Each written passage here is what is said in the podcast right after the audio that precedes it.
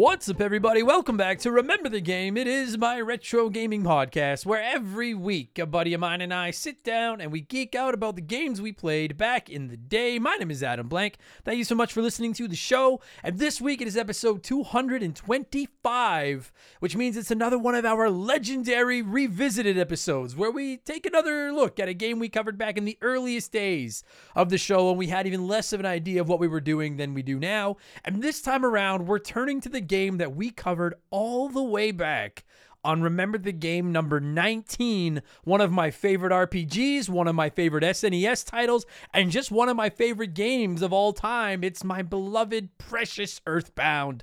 Uh, I fucking love this game. Although, admittedly, when we got into talking about it this week for the show, I, I was a little bit more critical than I intended to be. I don't, I still love it. You know, it's still a great game. It's going to get a great score. I think maybe the issue with the episode this week was that I- have been blowing smoke up Ness's ass for four years on this podcast now. And I felt like this was a chance to maybe vent about a couple of the little things that I don't love about Earthbound. And you know, it's like it's it's like a beautiful car that just has a couple of scratches on the side. And it's like still a great car. But I see the fucking scratches, except instead of scratches, it's fucking a horrible inventory system. But of course, you know, after the bad stuff, we do get into the good. We talk about the graphics, the music, the combat, the lack of random encounters, which alone makes this game legendary, in my opinion, and all the other weird little intricacies that make Earthbound so fucking special. Oh, and that messed up final boss with a name that I don't know how to say. Gygus? Gygus? Gigas? Gygus? I don't know. Anyways, uh, my little brother Josh, my, I should say my younger brother because he is substantially bigger than me. But my younger brother, Josh, is uh, my guest on the show this week. We both played this game like fucking crazy as kids. We both still play it regularly as adults. So I thought he'd make the perfect guest, perfect guest, part of me, to come on and revisit it. Uh, we do get into some spoilers. Nothing too wild. Uh, we really just bounce all over the place, bitch about the stuff we don't like, while also praising this game to high hell because while it isn't perfect, it's goddamn close. And we'll get to all that in just a minute because speaking of something that may not be perfect, but it's really, really close, it's time for another edition of the Remember the Game infamous intro. Dun, dun, dun,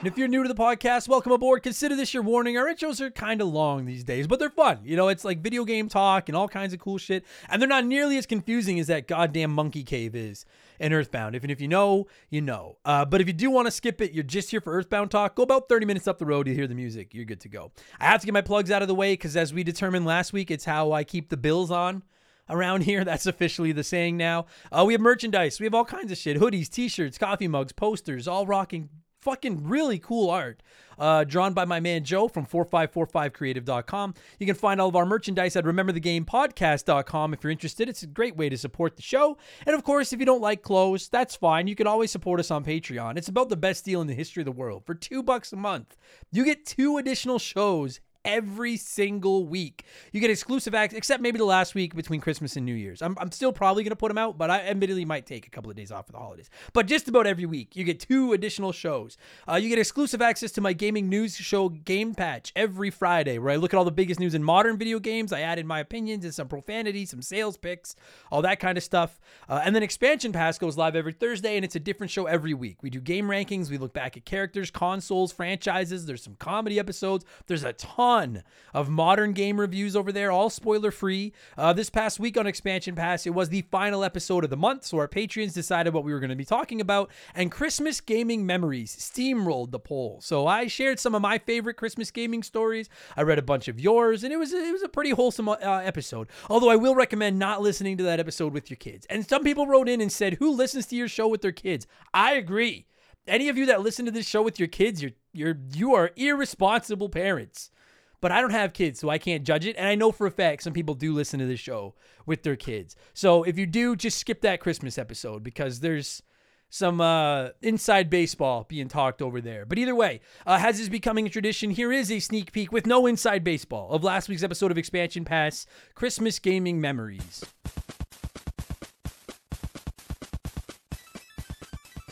And I remember every single time we would go to the video store to rent video games, I, the first place I went was Mario 3. Ripping over to the wall, looking for Mario 3. They had a whole wall of them, and all you would do is just browse through all those yellow boxes and just pray there was a case behind one. And it, there very rarely was. Anytime I got to rent it, I lost my mind. But I'd always go there. I'd be crushed when they didn't have it, and then I'd go rent Mega Man or something like that. But all I wanted was Mario 3. And I can I can see it in my head ripping that wrapping paper off that box. And it, and I knew it was the NES size box. And as soon as I started peeling that corner and I saw that yellow, that fucking I don't know why they went with yellow, but fuck me did it work. And I remember seeing that yellow box and like almost crying. I was so happy to finally have my own copy of Super Mario Brothers 3. And I remember Josh and I playing that game all day. Nothing, nothing, nothing else mattered. I remember leaving the NES on during Christmas dinner and just hoping that my mom wouldn't notice because she told us we weren't allowed to do that.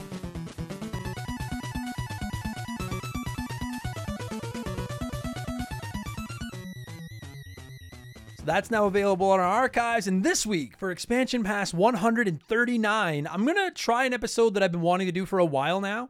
And we're going to call it Adam, Have You Ever Played? Because not a week goes by that for blowing in the cartridge, I don't get a few people that write in just saying, Hey, Adam, have you ever played? Insert game, whatever here. Uh, so I thought we would just try to tackle a bunch of them. There's over a hundred games that have been submitted by our Patreons right now, and I'm going to try to reply to everyone. I hope this episode doesn't suck because, admittedly, just flipping through the comments, there's going to be a lot of no, I have not. But even if I haven't played it, if I've heard of it, if I have any thoughts on it, I'll try my best to at least, you know, if there's always been that game you're wondering about, I'll answer a whole bunch of questions about whether or not I've ever played them. So, again, two bucks gets you two additional shows every week, instant access to over 250 bonus podcasts right there on your phone, ad free. You can listen to them at your leisure, and you also get access to our Discord. You get a chance to vote in our Patreon poll every month. You get the ability to submit comments to be read on all of our podcasts. You can DM with me all you want, and you get a shout out and get to hear me mispronounce your name like I'm about to do to most of these people. A huge thank you to our newest Patreons Marcus Mendoza, Lord Longrod von Hugendong II, which I think is a fake fucking name, if I'm being honest. Ross Mueller, Dayton Hamilton, Ashlyn Morris, Phil, William Campbell, Eli Gonzalez, Charlie G, Porter Smith, Jace Karada. That's a cool name. Avery Je- Gellerson, Gellerson. I am the Johnny 55. James pronounced this last name Farquharson. I hope I said that right. And Dink Shot Champion. We've needed some more dink around here. Uh, thank you, thank you all so much for the support, and welcome to Remember the Game Industries. You can find all that at Patreon.com/slash Remember the Game. And finally, the last plug: you can find me on Twitch. Admittedly, I haven't been streaming much lately. I'm kind of busy for the holidays, but I do get on there whenever I can. Twitch.tv/slash Remember the Game. If you want to come by and see my stupid face and blah blah blah blah blah. That's enough blowing myself. Let's blow some of you by blowing in some cartridges. It is our opening segment here on the show. I read a few comments and questions from our Patreons, usually gaming related, but not always and we call this segment Blowing in the Cartridge. Hey. He blows all right. He blows big time. That's it, honey. Get into the spirit. Let's blow our first blower this week. Is Super Mario World is not as good as Adam says. I fucking hate that name. And they said, Adam, let's put you on the spot. You can keep one, remake one, and delete one. Coffee, Molly, and Canada. And for the record, I'm assuming that they mean Molly, my dog, and not the drugs. Uh, so I'm gonna keep Molly, of course, because uh, it's my dog. I love my dog more than literally anything on this planet. So Molly is the keep for sure. I'll remake Canada and I'll just clean up all the fighting everybody's doing because it fucking sucks. And I also uh, would make it a little bit warmer. And then I guess I'll delete coffee because as much as I like coffee, uh, I like Canada more, and as much as I like Canada, I love my dog way more than Canada. So there's there's your answer. And if it's the drug, if you're talking the drug, then I'll keep Molly, remake coffee, and just make myself another cup and delete the drug because I only smoke pot. And I'm trying not to fucking do that anymore. But everyone keeps asking me about it because I talk about it, now it's hard to quit. Anyway, thank you, Super Mario World is not as good as I says. Michael Matthews wrote in and said, Hey Adam, just thought I'd chime in to say I finally got Slay the Spire on the Steam sale. Can't wait to dive in. Any tips? Fuck yeah, Michael. Welcome to the team. Welcome to the cult of Slay the Spire. And if you don't know, if you're new to the show, it's the unofficial official game of the podcast. I've been beating the drum of Slay the Spire for about three years now. It is a roguelike card game. You don't have to build a deck like Magic where you take it in every time. Every time you play, you build a brand new deck as you play. It is awesome. It's one of my absolute favorite games of all time. I recommend it to everybody. A ton of you have been uh, converted thanks to my constant preaching of it. As far as any tips, Michael, I would say just expect to lose a lot. And don't get mad if you do. It's designed to be like I've played a lot of games of it, and I still probably lose like I don't know seven out of eight, nine out of ten runs. Um, it's not a you know that that would be my main piece of advice if you're jumping in. Don't let it piss you off if you start out and you're losing all the time, and also don't fucking take every goddamn card it gives you. Like at the beginning, do it because you're learning how the cards work, but once you get playing sometimes less is more. I'd rather have a deck of like 15 cards that all just hammer together and work really well together over a deck of like 50 cards and I'm never getting the ones I need when I need them. But the main tip is just don't get mad and just stick with it. All right. Uh, congratulations on joining the team. Good luck. Let me know how it goes. And for the rest of you, fucking check out Slay the Spire. It's awesome. And it's on Game Pass if you're over there.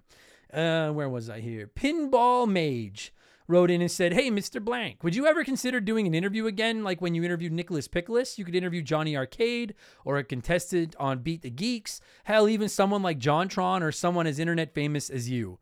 I don't know if I'd consider myself internet famous. I'd consider myself like F minus internet famous. Um, I would love to do more interviews the big thing is just finding somebody that I think would make an interesting interview that is interested in talking to me that I could hold a conversation with. If you don't know, if you go back to the archives, there's I think three interview episodes. We've done Nicholas Picholas, the former host of Video and Arcade Top 10 here in Canada, which is one of my favorite episodes ever because this show wouldn't exist without. If you're wondering why I do, it's letter time. It's letter time. It's it'll be explained during that episode because I stole it from Nicholas Picholas.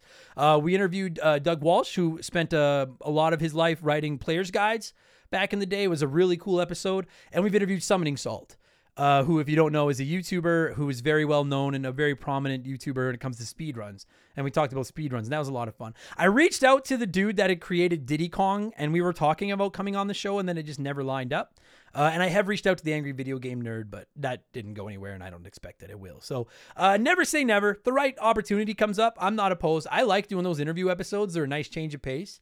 Uh, I wouldn't be opposed to doing one if the right guest came along. So never say never. Uh, Makeshift Money wrote in and said, Can Superman outrun the Flash? Uh, sure. Uh, Boy Who Trades, shout out to him because that reference. Boy Who Trades wrote in and said, Have you been playing Castle Crashers by yourself? You have to play it with a full party. That's the best way to experience it. I have been playing it by myself, and I'll get into that when I talk about the games I'm playing. I'm playing Castle Crashers for an upcoming episode of the show. I fucking love it. I have had a ton of people ask if they could, you know, if I want to play with them, and the answer is yes. I want to play with every single one of you. It's obviously, I can't play with every single one of you. Um, one of the perks to our Discord is sometimes I'll go in. I mean, if you consider playing video games with me a perk, which I think is very loose. That's a loose term for a perk. Uh, I do go into our Discord sometimes and post looking for people to play with. And over the next week or two, once my comedy schedule slows down, just a hint, uh, I will play some Castle Crashers with some members of the community to get ready for that episode. I'm really enjoying that game a lot, man. I wanted to play in the 360 days so bad. And I just didn't have any friends that would play it with me, so I didn't play it. And I'm kicking myself for missing out. Uh, Justin Combustion wrote, that sounds like a wrestling name, like just incredible. I love it. Uh, hey, Adam wrote in and said, Hey, Adam, love the podcast. Curious how you feel about the Harry Potter franchise and if you're looking forward to the upcoming Hogwarts Legacy game. The previews look pretty killer. Thanks and keep up the great work, buddy. Oh, thanks, Justin. Um, I don't mean to poo poo on any Harry Potter parades, but I'm just going to let everyone, I have never read or seen anything Harry Potter. And I know. I've actually like my buddy Tim even hooked me up with audiobook uh the audiobooks and I just I, I started one of them and then I was like I got busy and I never went back. I really would like to check out the books at some point because I like to read and I'd like to see what all the hubbub is about. But as of now, I would say I do think the Hogwarts Legacy game looks legit and I think anyone that's excited about it is right to be excited about it. I don't see myself touching it because I just don't know bubkiss about Harry Potter. So that's Sorry, I'm sorry to what are you called? Potters, potty, pottyites, Potterites. I don't know what you. I don't know what Harry Potter, Harrys. I'm not sure what Harry Potter fans call themselves, but unfortunately, I'm not amongst your ranks right now. Maybe someday. I never saw Star Wars until a couple years ago, and now I love Star Wars, so you never know. Uh, Shawsome one wrote in and said, What up, Mr. Blank? I was watching the Michael Bay TMNT movies a few days ago, and I just wanted to say it's awesome to know that you like and enjoyed them too. I'm glad I'm not alone because I liked and enjoyed both movies, and I would actually like a third one with more Baxter Stockman in it. Seeing him turn into the fly would warm my nostalgic heart. Anywho, thanks for all your hard work. Keep up the Shawsome, outstanding work, my friend. Cheers. Uh, thank you, Shawsome one. I appreciate you, buddy. Yeah, like, we Michael Bay Ninja Turtles fans need to stick together. If you don't know, I'm a huge Ninja Turtles fan. I like the Michael Bay movies. I think the second one is better than the first one. I don't think either one is great. Neither one's to touch the 1990 movie. Neither one's to be fucking confused for Shawshank Redemption or The Godfather or something like that. Um, but I like them both, especially the second one. I think the fan service is out the ass in the second one. My only beef, and I guess quick spoilers for the second Michael Bay movie. So skip 15 seconds. I'll go really fast. Uh, my only beef is the remember when they come up with the thing, the ooze that could make them human. I think they should have gone through with that and made themselves human, and then gone back into turtles at the end. It would have been cool to see them as actual humans. Uh, but no, I like the designs. I like the characters. I love that Bebop and Rocksteady and Krang and the Technodrome and everything showed up. I agree. I would love a third one with either Baxter Stockman as a fly or the Rat King. I always thought the Rat King would make a great movie. But I'm on your side, Shawsome One. I like those movies. Haters gonna hate. Anyway, uh, and then finally, as you all know, it's letter time. It's letter time, and Nicola wrote in. And listen, I, I am certainly not trying to uh what's the word I'm looking for? Disparage anybody from writing in with your personal stories. I get these almost every week now or pretty close. I don't always read them on the show. Please don't think that I like pick and choose which ones I'm going to read. I just don't always read the comments that just write in and say, "Hey Adam, I really enjoy your podcast. You've helped me through a tough time." Because while I'm grateful for them, nobody wants to listen to me just blow smoke up my own ass here on the show. Uh, but this this message really hit home to me because someone that I'm close to is um, not doing very well health wise. Uh, so this message hit home. Nicola Nicola wrote in and said, "Hey, Mr. Blank, I just wanted to share a little story about how your awesome content has helped me get through the single hardest time in my life. Around this time last year, my wife and I were admitted to the hospital for her leukemia, which would in fact be for the last time. After a two-month battle, I unfortunately lost the love of my life. Every day was a grueling test in a seemingly never-ending gauntlet, but that was when I stumbled onto your podcast. I practically lived at the hospital for two months, and when I was done taking care of her, I would tune into your Remember the Game episodes, and it would truly just make me smile. How I could just relate to you through all the aspects and the comical relief really made a light in the huge shadow looming over me. I adore your ideas and thought process. If there is a time where you were wondering about your work, please know that it definitely can impact people. Keep doing what you excel at, sir, and thank you. I am forever a fan and I appreciate all your content. Sorry to all for putting a damper on the day. Number one Mallow fan, Nicola. First of all, you had to throw that fucking. That's such a. I mean, uh, okay, first of all, obviously my sincerest condolences um, for your loss. And i think i can say that um, i think i can safely say that on behalf of the community minus a couple of fucking losers that'll bitch about it but they're idiots. Uh, so our condolences for your loss. And thank you so much for sharing that and thank you for the kind words. Uh, i just was going to quickly light you up for saying you're the number one mallow fan. It's easy to be number one when you're the only goddamn fan in the fucking group. Fuck i hate mallow. What a little white fart cloud. I hate that guy. Um listen, I do get messages like this sometimes. People just saying, you know, I, you know, I lost my job or somebody's sick or I'm just stressed out. It's a tough time, and your show has really helped me uh, just take my mind off my problems and stay positive. And uh, I listen. I just want to say, and I and this isn't pandering. I mean this from the bottom of my heart. I'm going through a lot of shit away from the microphone right now, and it's stuff I won't talk about on here. Other than I've I've let some people know that you know I think you guys know something is happening. That's as far as I'm gonna go, and I appreciate that you've all respected my privacy and not asked for any more details because they're not coming. Um, but I just want y'all to know it's a two way street. Uh, I started the show four and a half years ago. I can't believe it's been four and a half years. And uh, I never thought anyone would listen. That's why I used to always say, if you want to come on the show, let me know. And now I get messages all the time. I, I can't get everybody on the show. I never thought anyone would listen. I never thought, I thought I'd do the show for like a year and then I just stopped. I just figured it'd be a way for me to learn how to edit audio and, uh, and maybe become a little bit better comedian. And now it's become my life. Comedy's my side hustle. And every time I get stressed out or the world starts beating me down or I think about what we have going on, uh, away from the microphone, uh, I can pick up my phone and there's just countless messages from you, you geeks, just wanting to talk video games or break balls or talk about you the show or whatever. Um, it's very humbling to me when you when you folks tell me that the show helps you, and uh, I'm grateful for those messages and I appreciate you uh, letting the show into your lives and and helping you get through some times. And just please never underestimate the impact you've had on my life. It is a two way street. All right. We're symbiotic. Uh, one of us is the Venom symbiote and one of us is Eddie Brock. And together we're keeping each other, we're going to keep each other alive. All right. So thank you all so much. And again, Nicola, thank you for sharing that. I'm sincerely sorry for your loss. I hope you're doing okay. And uh, fuck, fuck Mallow. That's all. Fuck Mallow. That's all the submissions this week, everybody. Thank you so much. We're gonna move on. Uh, let's get to our smash hit segment, the official game show of Remember the Game Industries. You know what it is? It's play one, remake one, erase one.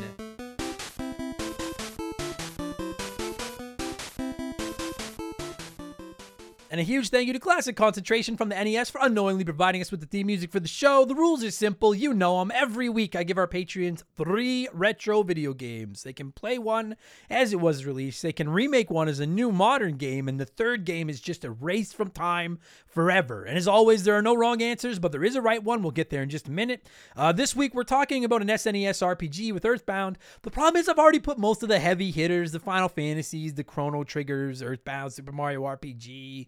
I've put them in these hot seats so many times before. I wanted to change it up, so I went with three quote unquote lesser known SNES RPGs. We have Breath of Fire 2, Illusion of Gaia, Gaia, Gaia, I think it's Gaia, and Lufia, Lufia. I don't know how to say any of these fucking names. Um, 28% of you voted to play Breath of Fire 2, remake Illusion of Gaia, and erase Lufia, Lufia. Fuck, I hate that. Uh, admittedly, I've played none of these. I know next to nothing about them, so I'm picking blind this week. I have reasoning. You'll hear what it is. Uh, let's see what a few of you had to say, and then I'll tell you what the right answer is. Old School Yoshi wrote in and said, Play Gaia because that game is perfect as it is. Remake Breath of Fire 2, even though I just played through it a month ago and had a great time. I think the translation could be improved, and even being remade in the style of Breath of Fire 3 would be awesome. I loved Lufia 2, but uh, fuck, I don't know how to say it. I'm just going to keep saying it like that. I love Lufia 2, but I simply have more nostalgia for Breath of Fire, and the original Lufia was just meh. So I assume that's what you're erasing. Sound logic. I like it. Play one because you think it's good. Remake one because you think it needs some work. Erase the one you like the least. I that's see that's how you fucking play.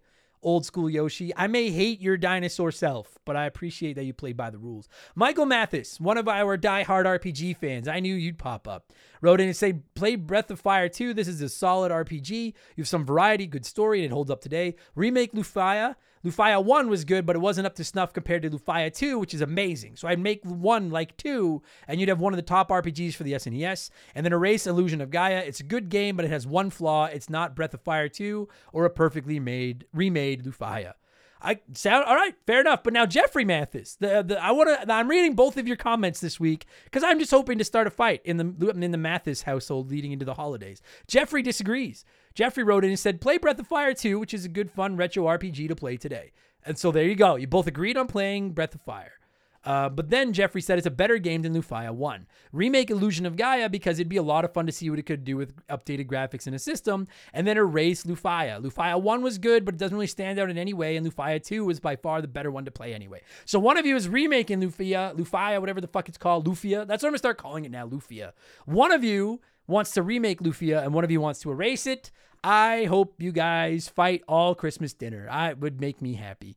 Uh, just thank you for writing in. Just May Fire said this is a tough one for me. I'll play Lufia.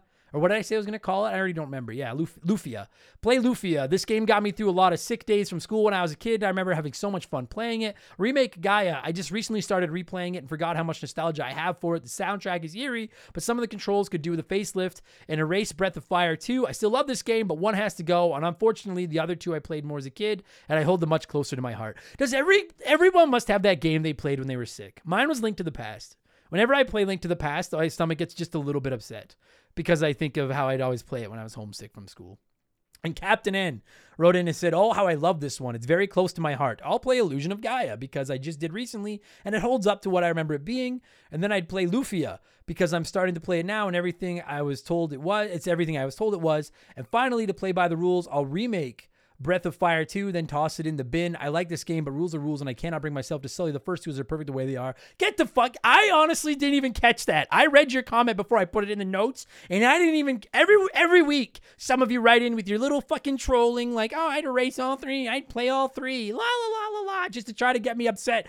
I thought you were playing by the rules, and I misread your comment, or you never would have made the fucking show, Captain, and you're banned double secret probation, and you're fucking unmodded in the Discord after like two days. You no captain in my eyes. Fucking Lieutenant N.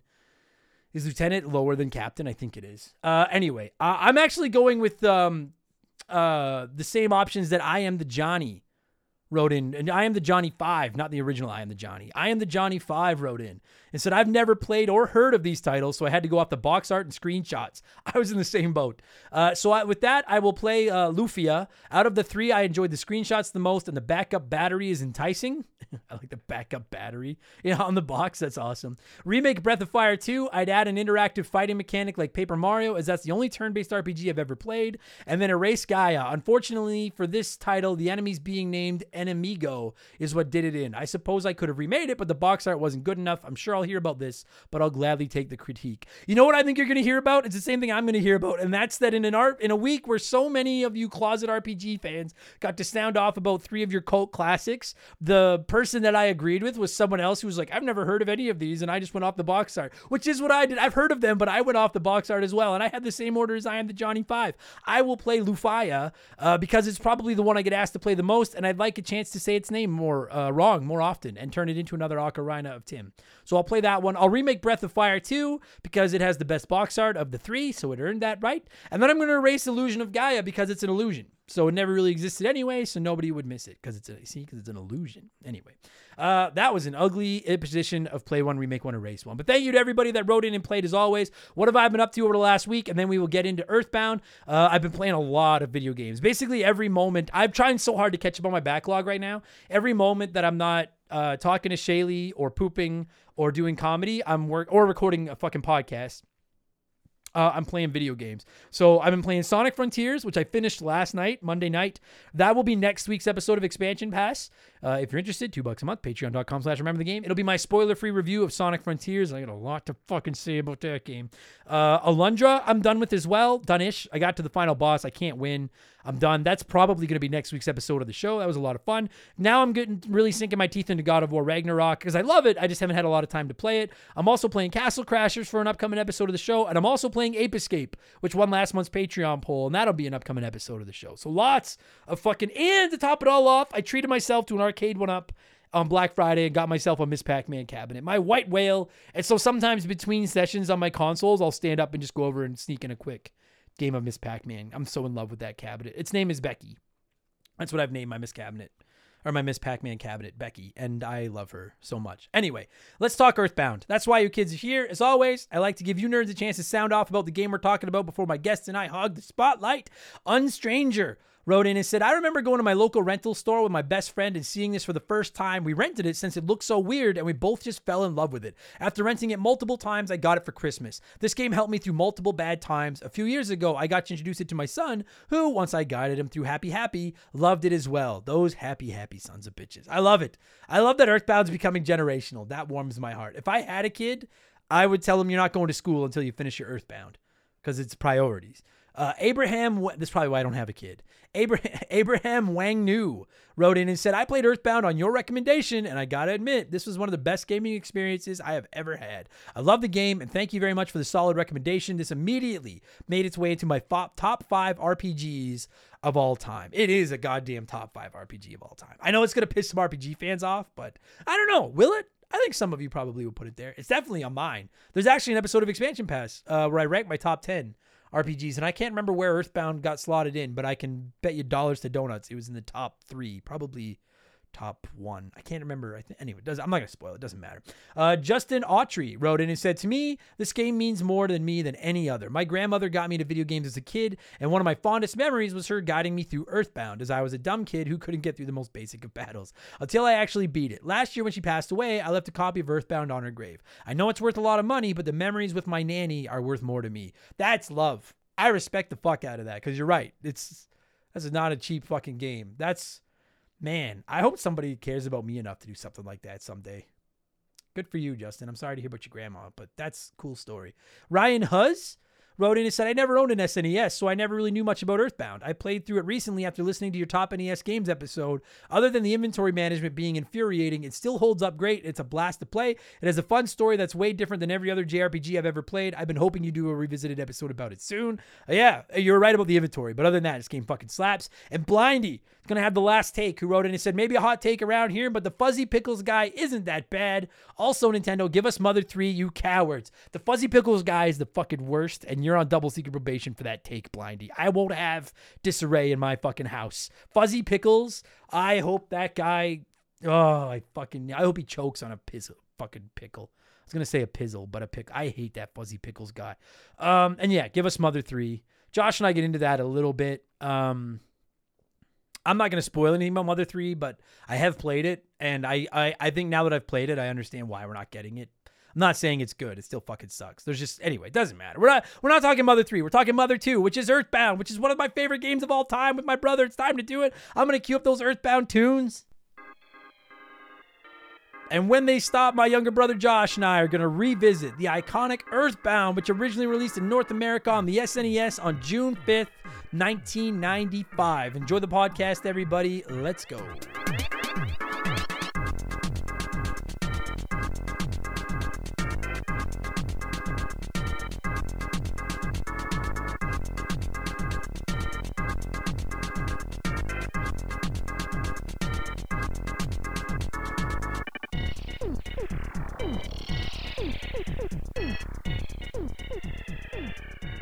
Okay, I'm so fucking pumped for this episode. Anyone that's been listening to Remember the Game for any length of time probably knows that while I don't love all RPGs, I fucking love Earthbound. And as soon as we started doing these revisited episodes, I knew Earthbound would get an episode. And I figured who better to bring on this episode but uh, the Pooh to my Ness. And that is my, I guess that doesn't really make sense because Pooh and Ness aren't brothers. Um, I just wanted to call you Pooh. That's all. Uh, it's my younger brother. wanted to do. What? What?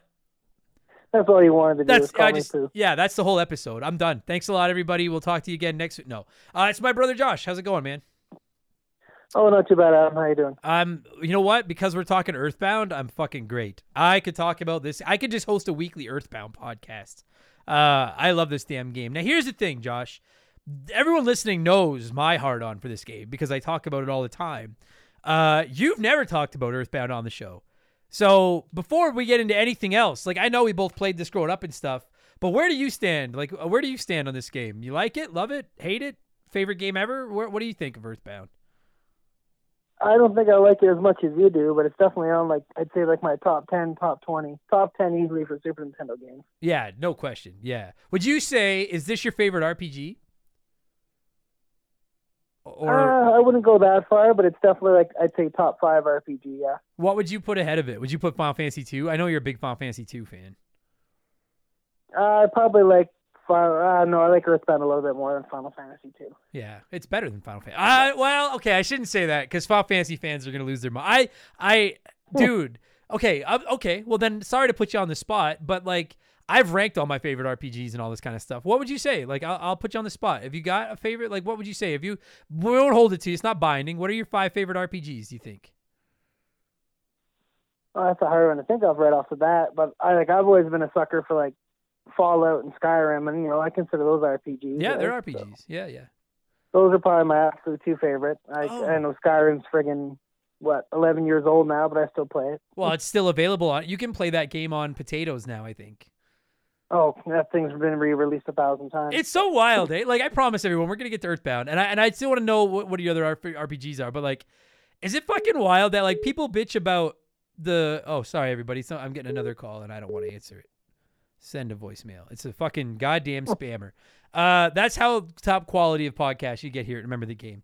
What was I gonna say now? Uh, oh, Skyrim. Everybody shits on like companies for re-releasing game, and uh, to be fair, people shit on Bethesda for re-releasing Skyrim. But like, has there? Skyrim has got to be one of the games that's been re-released the most in the history of video games. Like that game is on oh, fucking easily, everything. easily. Everything. It's insane. Um, okay, sorry. Yeah, I forgot you were such a big Earthbound or Fallout and and Skyrim fan, and I know you like Final Fantasy two. Um, Final Fantasy seven is definitely on that list too. Actually, oh, so I didn't know you were probably my absolute favorite Final Fantasy. big. Se- Seven's your favorite? I'd say so. Yeah, that was the one that kind of got me into it the most. It was the first one I beat. Oh, I did not. I never really played a lot of them though. I seven, two, and I think I played like three and five as well. But that's about it. Wow, I did not know you were that big of a Final Fantasy VII fan. Anyway, um, all right, and then Earthbound. Earthbound. Okay, this game. Holy fuck. Dan, I love this guy. I listen, everyone. I don't even know where to start because I feel like I've already talked about how much I love this fucking game. You just replayed this, right? Like a month ago or something. Yeah, I did in October. Yeah. Yeah, getting ready for this episode and just for something to do because it's a fun game. Um, Oh yeah, I probably play it once a year. is that right? I, it's been a couple years since I played it, so I'll ask you. Uh, still holds up, yeah? It's still good.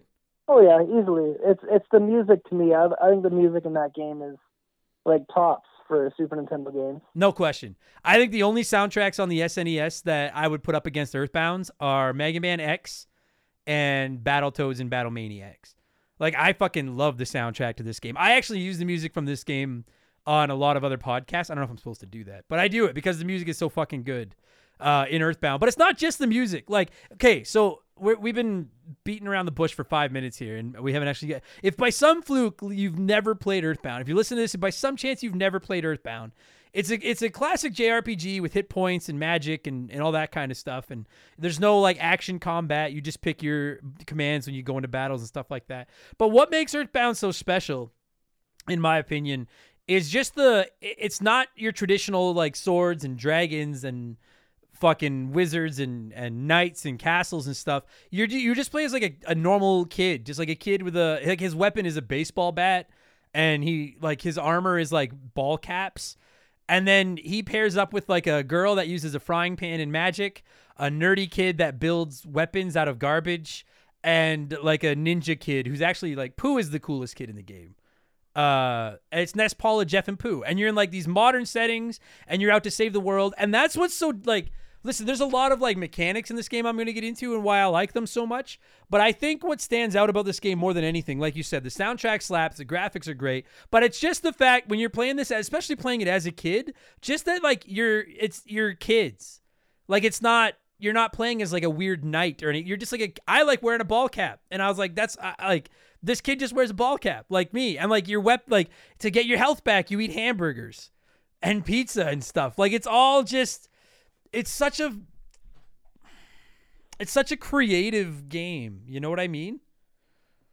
Oh, I don't know for sure. I like the the cartoony the cartooniness of it too. As a kid, that really draws you in more too.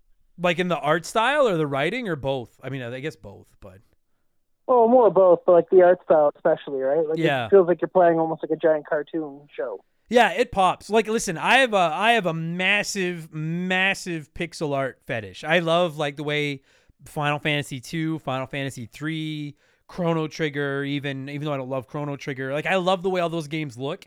But I agree, there's something about this one where everything is just a little bit bigger. The enemies are bigger, the characters are bigger. It's so bright and yeah, you're right. It does almost look kind of like a, like a Saturday morning cartoon. The whole thing is just like, and it's so weird because I feel like somebody might look at the art style of this game and think this is like baby's first RPG.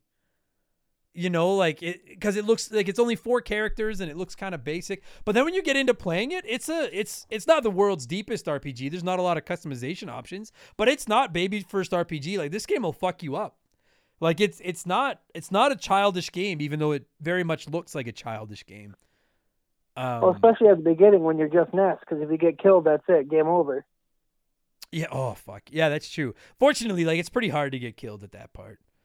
Like it's I don't I I don't think this game really gets hard until well I personally find it the hardest at the beginning, and then just gets easier. I is that really? Not at the very beginning. When you're fighting the the damn dogs and the coil snakes and stuff. Like if you die there, you just probably should give up. Yeah, yeah, yeah. If you die in the first, like the first few battles, yeah, like when you first start the game, if you've never played it, you just control Ness, and you're in like your hometown, and yeah, you're fighting like random crows and snakes and dogs that take like two HP when they hit you, and yeah, if you that's that's like dying on that first Goomba in Mario Brothers. Like if you're dying there, yeah, like exactly. yeah, It's it's a shame. If Yeah, you do you it, you yeah. play checkers. But yeah, okay. So what? Because because I have one particular part in my head that's the first time the game gets hard. But I'm curious, like, what do you? Where does this? Where does it get tough? Like, where do you think it starts to get tough? Well, when I was a kid, I always found the the first cave there behind the traveler shack where you got to fight the gigantic ant Yeah. or the Titanic ant. I found that tough as a kid, but I found as I play it later on, it's actually when you're just trying to get to Twoson, you have to fight the the four cops and the chief of police and the the Onett police station. Yeah. I love that you fight the fucking cops and the fifth cop runs away scared. So then they send in the Yeah, police exactly. I'm going for my boss. Yeah. And then the police chief comes in and he's got his what is it called? Like the crazy fucking off the wall karate chop attack or something. So stupid.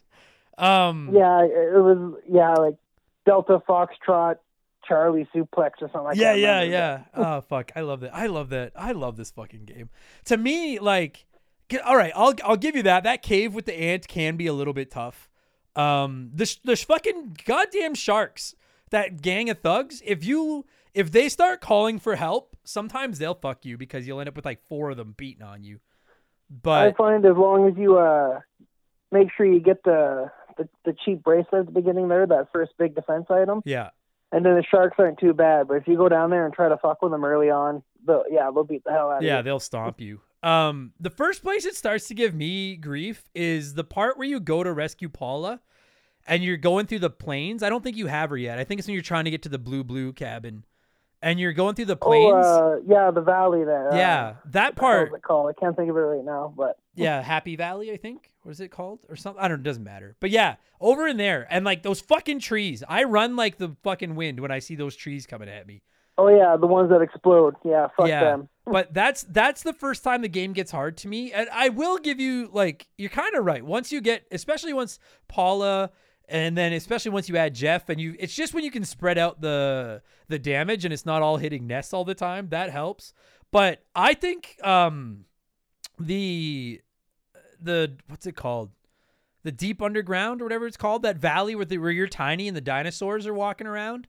Oh, that's like my favorite spot in the whole damn game. Oh, I- really? I hate that fucking spot because they walk Oh, so no, like, goddamn By the slow. time and I'm down there, I am so over leveled and overpowered. Like I just beat the shit out of everything down there. oh, okay. I fucking I hate that. Oh, I don't hate it, but like you walk so okay. We'll get we'll get into that. We'll get into the whole game. Like obviously, everyone, as you can imagine, there's gonna be spoilers. Like I know this game like the back of my hand. Josh knows this game.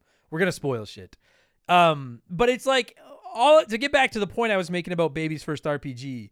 Like it's not the toughest RPG you've ever played, and, and like it's very easy to over level and then just cakewalk through it if you want to, and that's fine. Um, but I I feel like people like I don't know if you know or not, like this game was like a this game was not a success when it came out, which is why it took so goddamn long to get it. Well, that's not why it took so long to get our hands on it on like modern systems. It was I think it has something to do with the soundtrack was why it was taking so long to get because the music was so similar to like hit music. But like uh copies of this game on the Super Nintendo, as I'm sure you know, sell for fucking big money now. And it's because there wasn't a lot of them sold back then because this game wasn't a success. And I don't understand why. Because I, I, I mean, like the only thing I can think of is either A, it's because people looked at it and compared to stuff like Final Fantasy and things, it looked childish and kind of stupid. Or B, I don't know if you remember, dude, their marketing campaign for this was this game stinks. And like it came with scratch cards that smelled like puke and it like I actually do remember the scratch cards, and it came with the the guide and everything. too. Yeah.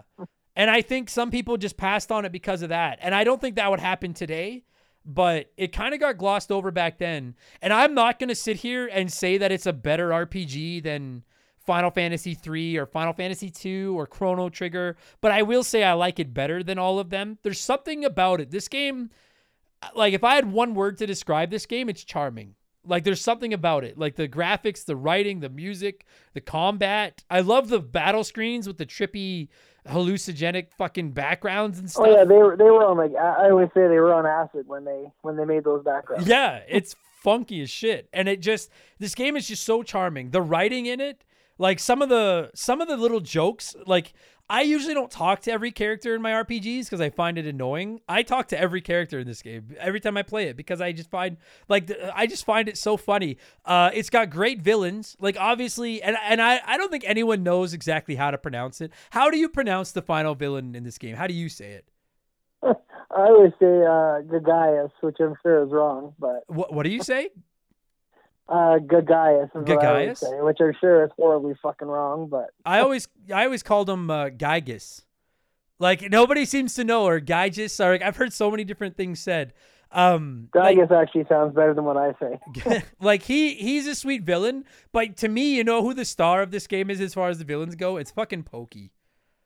Pokey Pokey is Cartman before Eric Cartman. Like that's actually that's like the perfect way to describe them. yeah. So again, if you've never played this game, uh, so this this fucking thing, this universal being, Guy Gygus, however you want to say it, uh, is basically there to like you know destroy everything. And Ness and his friends are out to collect these eight sounds, and the, the you have to go to these eight places called sanctuaries and collect these eight songs. Uh, to like channel the power of the planet or whatever to like power up, and then you go and defeat Gygus and save the world. But next door to Ness, there's this little kid named Pokey who looks just like uh, Cartman. He looks just like Eric Cartman, um, except he has blonde hair. But it doesn't matter anyway. And uh, he pops up throughout the game to just be a piece of shit, and I love him. Every time he pops up and it plays that stupid music, I I just I fucking I love him. And like and he just chirps you every time he pops up and then at the end of the game he Oh, runs exactly. off. I- like I just I kind of wish he was the final boss. Like I wish that he had like Oh. somehow like stolen Gygas's powers or something. I don't know if you remember it, but in the the one desert town, there's a guy. Well, you talk to everybody, so I'm sure you found it.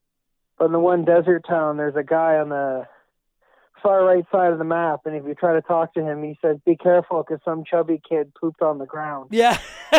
yeah. And there's like two little black dots, and you can't step into it. But if you like check it out, like you're opening a present, it's like there's something that stinks here. Yeah. yeah, I do. I, I do. I remember that. I love that. You know what? Like, oh my god, there's so many. Like, I could sit here and just spend an hour talking about the things in this game that make me laugh.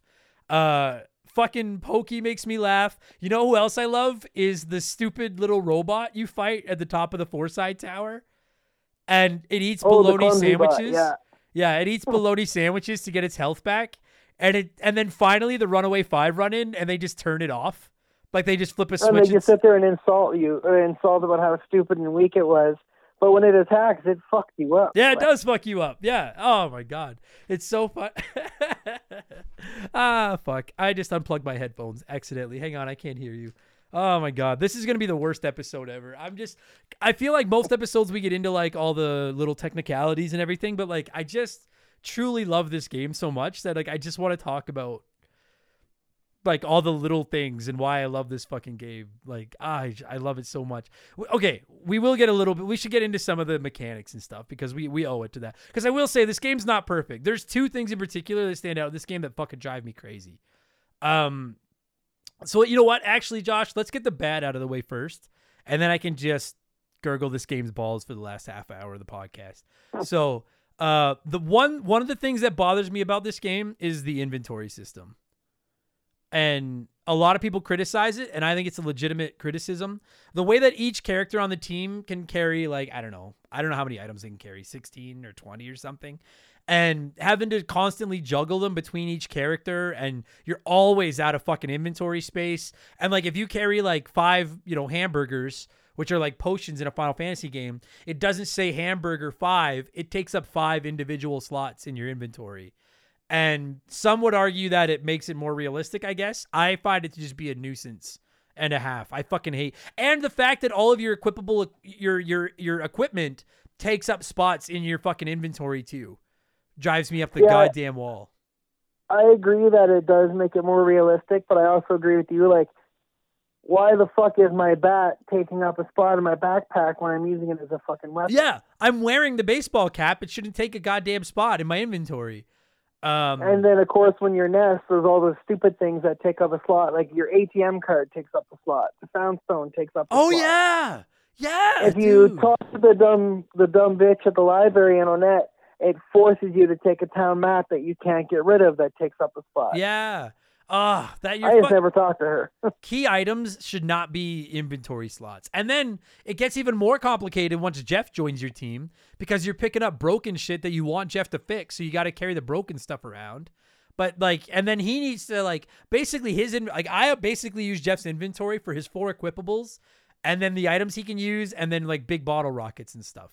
exactly. Yeah, you Yeah. gotta have the bottle rockets. But like that's one of your inventory spots. Just got like I find that I spend half the game juggling your inventory. That fucking part where you go into that goddamn monkey cave in the desert and you have to trade Oh, items. I knew that was gonna come up. I Oh. knew that was gonna come up. That is that is maybe the worst part of the game. That fucking oh, cave. It was just boring. There's no fighting. The what? It's just trading. It's boring. There's no fighting. It's No. just trading items. It's so boring without the like. I get why the game came with a player's guide because there's a couple instances where like I'd be so I've ripped on games that I like less than this for being like getting me lost. So I feel like it's only fair to talk about that with Earthbound stuff. Like if you've never played it, there's this part in this the desert where you go into this cave full of monkeys, and I don't remember what it is. You start out there's like two block doors, and one monkey wants like you know a pizza, and one monkey wants a hamburger or whatever. And so you give them that, then they give you something else, and then you start making your way through all these caves and all these branching paths, and need to figure out what to trade each monkey to let you open up that door to get through to get through in it. And like when you add in the balancing of your inventory, if it's full, like to go with trying to make sure you have all the right items to get through that cave is such a pain in the fucking ass. I And you, you don't have fucking Paul at that point either because she got kidnapped again. That's So, right. You only have Jeff and Ness. And when ah, and so when you lose, dude, one of the greatest things about getting a new party member in this game is that you get like another dozen uh, inventory slots, which is just every single time. By the time you reach whatever, you know, when you get to the point where you get Paula, and then when you get Jeff, and then when you get Pooh, like you are you are at you are at like fucking critical mass with your inventory, and so just to get that extra spot is such a oh so I think it's a fair criticism. I think the inventory system in this game sucks. And the fact that like it's not a joint inventory. So like when it's Ness's like say it's Ness's turn in battle and you desperately need to heal and you want to use a hamburger, but Ness doesn't have the hamburger in his inventory, you're fucked. Like if the if whoever dies is the one that has your ability to bring people back to life or has like the uh, cup of life noodles, the item that brings people back in their inventory and they die, you can't use your item to bring people back. Oh yeah, you got to spread that. That's one thing I just learned in the last playthrough I did is like everybody carried at least one to two cup of life noodles. That way, if somebody went down, somebody could bring them back. Yeah, like to put it into perspective for people that haven't played, imagine if you're playing like Final Fantasy VII and fucking you had to assign inventory to every character separately. So Cloud has all your Phoenix Downs and then Cloud dies. Now Tifa and Barret can't access the Phoenix Downs because they were in Cloud's inventory. It's so frustrating. Like even I just I don't know. It's a it's just straight up flaw. In a game that I love, it's just a straight up flaw. It's a bad system. I hate it. Um the other thing I hate, I don't know about you, I hate the fuzzy pickles guy so much.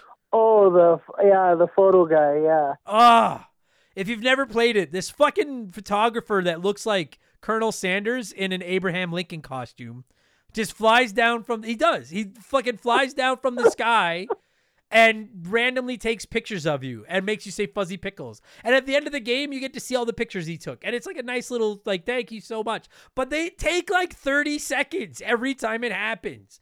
And there's no way to skip it and there's no way to avoid it. And it's so like the first time you play the game, maybe it's cute and charming. When you've played it a dozen times and you just want to play it, it's so fucking annoying. I hate that guy. Uh, Is that me? Like, do you hate him?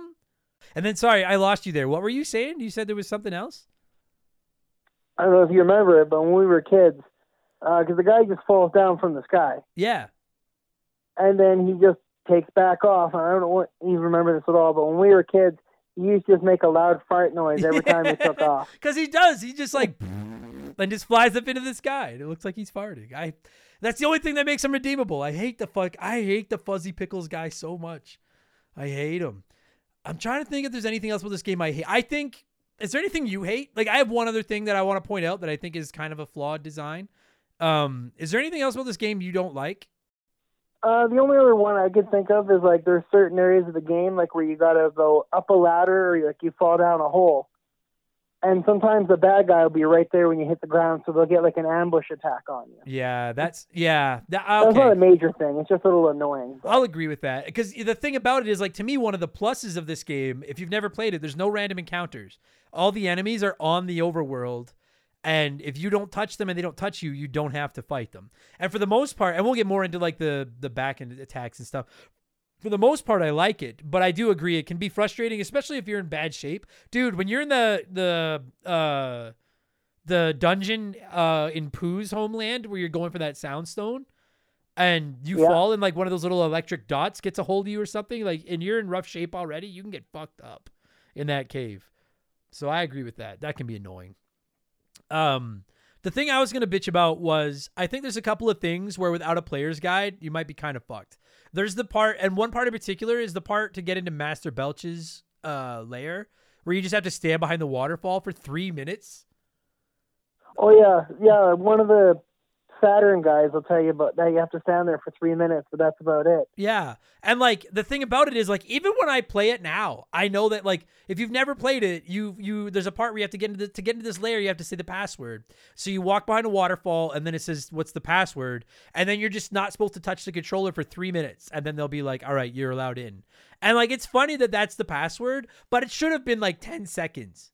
And they should have made it easier to figure out. Because if you didn't have a player's guide, you're right. The Mr. Saturn tells you, but it can be hard to read what the Mr. Saturn says because of that weird. Oh yeah, they because they have that weird writing. Yeah. And then you're standing there and you're like, is this really all I'm supposed to do? Like, and it's like three minutes. Like, three minutes uh, is a long fucking time to just stand there and do nothing. I usually just put the controller down and go take a piss. Yeah, you go to the bathroom or you go get a drink or something. But it's just, I, I, and that's the kind of stuff where I think it's maybe just a little bit, just a little bit too cryptic. There's that, there's that part where you go to like the reverse Fourside and everything is backwards. That can be a little bit frustrating too, trying to figure out where to go. Um, like these are minor criticisms because I love this game. I just, I'm just being honest. I just find them just a little bit annoying. That, to me, nothing will top the inventory. The inventory is the worst part of this game. I hate it. Um, I think we're good. If I? if you got anything else to bitch about? I like everything else. No, I, I think we got the worst of it. I mean, there's this isn't another big bitch or nothing, but uh, at the end of the game, when it lets you just run around and you can go anywhere you want, but there's no more enemies or anything. I didn't really find the point of that whole Yeah. ending. I mean, it's just. I think you can just go around and talk to people about you know what happened and stuff. I mean, but you can you can buy that house in Onett, but then the house is just wrecked and there's nothing to do inside the house. yeah, it's just a way to spend all your money. Oh, there's Yeah. actually that's another fucking criticism of this goddamn. Oh, another criticism of this game fucking drives me goddamn bananas is having to. Oh, I didn't realize I had this many gripes with this game. I love this game. Um, the goddamn money system is so stupid. Like that when you so if you've never played it, when you kill enemies, you get money like you would gold in like a normal game, but you don't get the money. Your dad deposits money into your bank account. So whenever you want to buy stuff, you have to go to a fucking ATM, which means you have to keep the ATM card in your inventory, take it up an inventory spot, and then withdraw your cash and then go buy stuff. And it's so annoying. Like it's just give me the money. Like I get what you're trying to do, but just give me the money. Like it's an ATM card. Interac existed in 1995. Let me use my debit. Like why do I have to go get cash? Fucking drives me up the goddamn. It's just a minor thing, but it's so annoying. And when somebody dies, if you don't have a cup of life noodles on you, you have to walk all the way to a fucking hospital to get them. That's Oh yeah, annoying that too. part that was annoying. Like, But ugh. you get why they do the ATM thing, right? Because like if your money is in the bank and you die, that money's not touched, but you lose half the money you're carrying. I get it. I get it. It just it's just a nuisance. Like it's minor Yeah, complaints. I, but- I love the idea. Like the you know they're trying to make it a modern RPG, and like a like a modern setting. So they're like, no, your dad puts money in your bank account. You have to go to the ATM and withdraw it to buy it. Stuff. I like the concept but- of it. It's just an it's just a, it's just an inconvenience is all. But wh- which dad is depositing ten thousand dollars in their ten-year-old kid's bank account? Dad never gave you ten grand growing up. I got it all the time. he just no, I'm kidding. He didn't. He, I guess I was. you the must have been the favorite. more favorited son. Yeah, I was the favorite, I guess. That's all. Um, okay, I'm done complaining. I, I think that's enough. There's lots of good things, and I want to talk about the good things because I, I like this game. So my favorite thing about this game is the no random encounters. Because I hate random. It, it that borderline ruins RPGs for me sometimes. Like it makes me not want to explore anymore because I don't want to run into any more random fights. And in this game, And then when it hits you like every step, Oh fuck! And in, oh, in Final Fantasy two, when you're climbing up that fucking robot, that oh fuck me, I, I won't get to it. oh I'm yeah, not gonna. it's such a long area, and it's like fight. You finish the fight, you take a step, another fight. Oh, that's always what stands out to me is that part. But in this game, every enemy you fight is is on the overworld. It's on the screen, and you can hide behind. Like they're pretty hard to avoid sometimes, but you can do it. And what I like about it is you can see them coming, and if you can find a way to get up behind them and sneak into them, uh, then then the fight will trigger with like a green flash, and then you get the first attack. And if they find a way to sneak up on you, then the fight will trigger with a red uh, splash screen, and they get the first attack. And otherwise, it's just a black attack, and it fights. Just that alone, I think, is a great concept. And then add in that uh, when you're over leveled, when you're walking through a world instead of having to fight the the bad guys and just like go through the motions and do two attacks and beat them if you're super over leveled bad guys will run away from you. And if you walk up and touch them it doesn't even make you fight. It just by default gives you the win gives you the experience points and you move on. That is every game should have that. Every rpg should have that auto win thing when you up against a really weak enemy. It is a godsend in my in my opinion it makes it makes the grinding and the exploring so much more uh, tolerable for me because I don't have to worry about random encounters and I don't have to worry about easy fights against shitty enemies. Oh yeah, especially like when you do, you know, you complete one of the big caves and you fight the final boss and you kill him. Everybody's scared of you now in the cave. Yeah, like you have to. It's like it's it's not frustrating. It's just like there is no quick escape. It's like when you go through a dungeon and then you defeat the final boss, it doesn't automatically warp you back to the entrance of the dungeon. You've got to hoof it back through the dungeon. But the fortunate thing is, yeah, every enemy in that dungeon is terrified of you. So if you don't want to fight any more of them, you don't have to. And if you do want to fight them, you'll you'll almost always get the surprise attack because they're running away from you. And sometimes it'll just give you automatic wins too, which is oh yes. Dude, this is making me want to play this game again now. Like just thinking about that. I that's my favorite thing about this game. Uh, I have another, but I know I'm hogging the conversation. I just love this game so much. Uh, what about what's you? If I, if I was to ask you outside of the soundtrack and stuff, like what's your favorite thing about this game? Outside of the soundtrack and everything. Yeah. I I think it's just the, the combat. I like the they did, you know even though the sprites don't move at all when you're fighting, they just did such a good job on all their looks and everything. Dude, yeah, and They're generally unique. I mean, they do reuse a couple and just change the colors of them, but generally there's unique ones almost everywhere. Yeah, that's where I was gonna go next too. I love the combat in this game. I like the way the enemies look with their big, bright, colorful sprites, and the way it's almost like a first-person view from like Ness's point of view when you're fighting. Like it's just you see your four or whatever amount of characters are in your party, you see their their like stat bars at the bottom, and then the way you're just looking at the enemies with those funky backgrounds that are awesome. I love the backgrounds for the fights. Yeah, and like when they use like a spell, it's like a little line that starts from the distance and comes right up and like hits the screen like Yes. it's hitting you directly. Yeah. Yeah, like when they use fire on you, it's like a red line coming toward the screen. That's it's it's it's first person kind of. It's very immersive. I love it.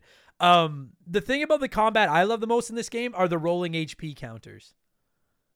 I think that that is can save your ass. dude if you've never played this everybody like you have hp at the bottom of the screen like you would in any rpg but when you like say you've got 200 hp and you take a, a hit of 200 instead of it just going to zero and kill you it's like three rollers like picture like a like a like a um uh like a gas a gas tank or like a gas dispenser. What, what, what is that? A pump, a gas pump. I was like, what the fuck is the word for the thing that pumps gas? But it's a gas pump.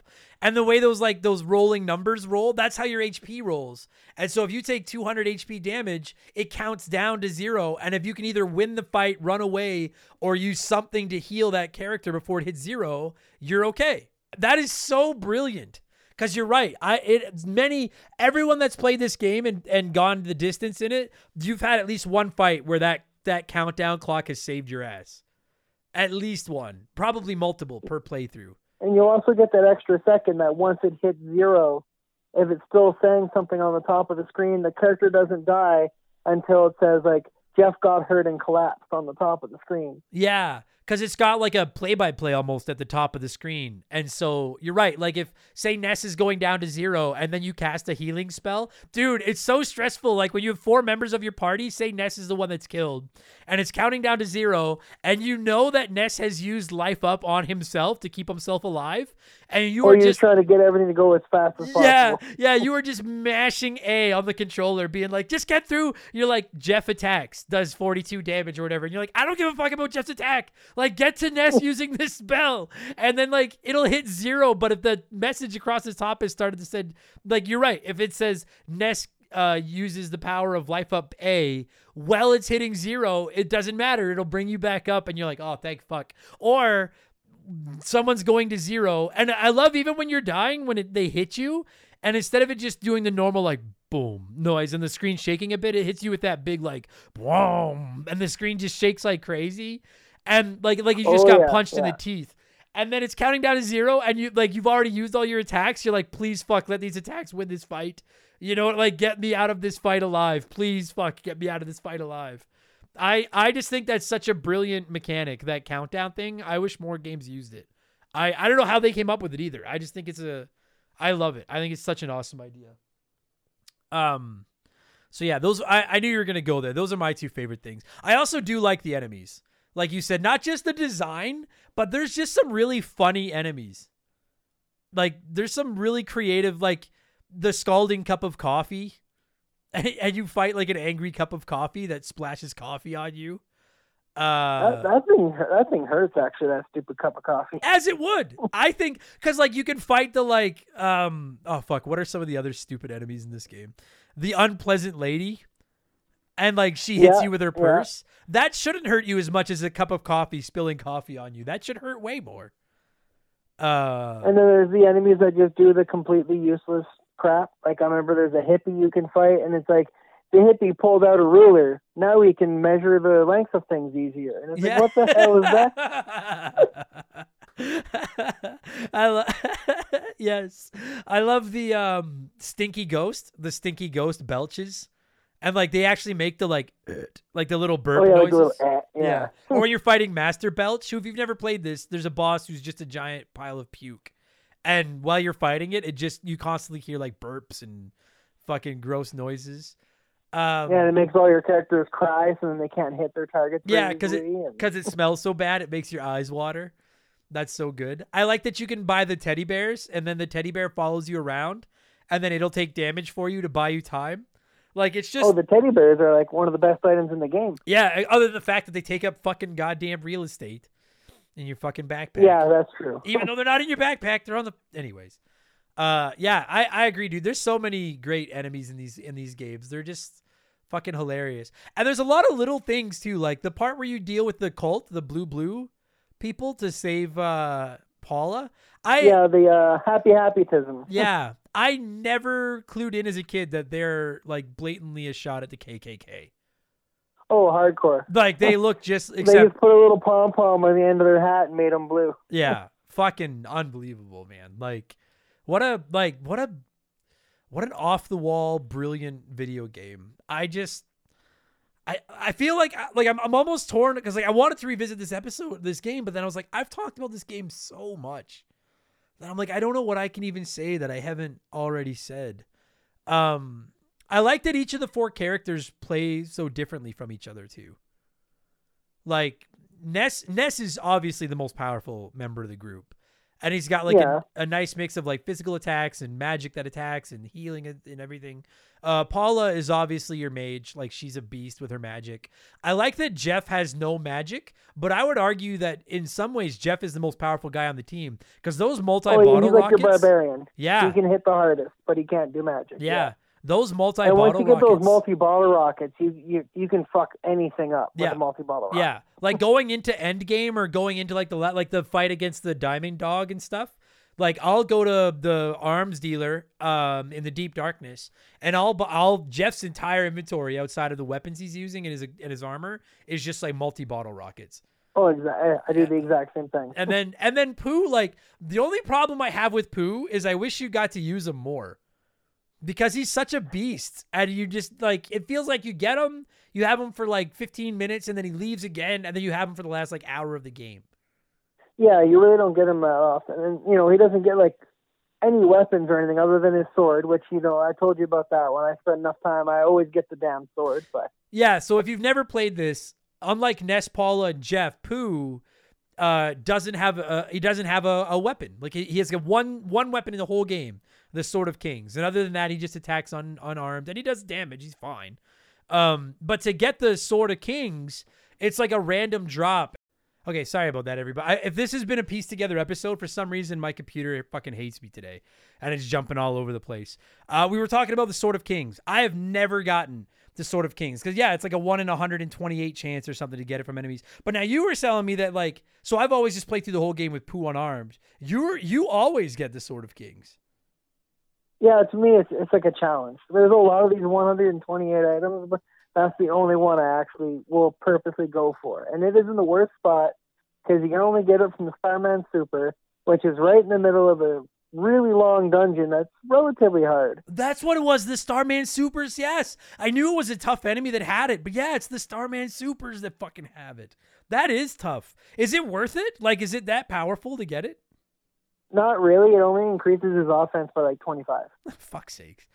it's just. A, But it's just to see that when you look at his equipment, he's got like all the king things, like Yeah, the sword, yeah. the diadem, the bracer, and the cloak. yeah, that's fair. I get it. And then the other thing is like, if you grind long enough to get the Sword of Kings for Poo, you're gonna be so over leveled Oh, and uh, overpowered. You gain 20 levels doing it. Yeah, that now you're just Fucking... And even one time playing it, I got the stupid sword, and then as I was going through the rest of the dungeon, I got a second one.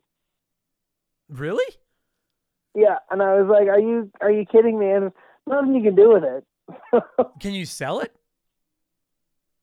Honestly, can't remember if I sold it or not. If I just had to call the uh, Tracy's company fuck. there and have them come. Can you pick it up, imagine? Yeah. So like, if you, Express. yeah, if you've never played this game, one of the ways you can deal with your inventory is you can call Ness's little sister, and she'll she's like a delivery driver, like picture like FedEx or something, and she'll come to you and either bring you some items that you stored or take some items to storage. You have this like fucking legendary rare sword, and you call this girl from this town that works for a Escargot Express to come and get it and just keep it in like a warehouse somewhere. Fucking weird game. I've never Actually, it. actually, I found it kind of funny because I I didn't even realize this until last time I played that escargot is snail, so it's the snail express. Yeah. But they're actually pretty damn fast. Yeah, she's super fast. It's fucking crazy. Um, but that kind of shit, actually, that's just a, another fault. Like that kind of irritates me. Like the Escargot Express thing is it's just a pain in the ass. Stuff like oh fuck, I I I, I don't mean to go back to negative, but like you get the stupid pencil eraser and the even stupider eraser eraser. Which are these two items Yeah. you need to get rid of statues of pencils and erasers? And I think the eraser only uses like you only use it once. Um, yeah, you only use the eraser eraser once. but what's frustrating is if you've never played the game and you wouldn't know better, you you don't know if you should have them with you at all times, which is a pain in the ass because inventory is a, is valuable, uh, like those spots, or you don't have it with you. You hike through a dungeon, you get to the stupid statues, and then you have to hike back to get to a phone to call to get your stupid fucking. Ah, it's just fucking inventory is the biggest fault of this game. Fucking drives me up the goddamn wall. I hate it. I fucking hate it. Um, uh, but yeah, other than that, I don't know. I mean, I like the characters. I, I mean, I know we've been all over the map with this episode, you guys. Like, if you haven't played it, I don't. I, I'm just. I'm begging you. Like, it's on everything now. If you like RPGs, it's just such a charming game. It's not that hard. Uh, There's a couple of points that'll fuck you up, but it's an RPG. It's a classic JRPG. You can just grind. Enemies don't level up with you.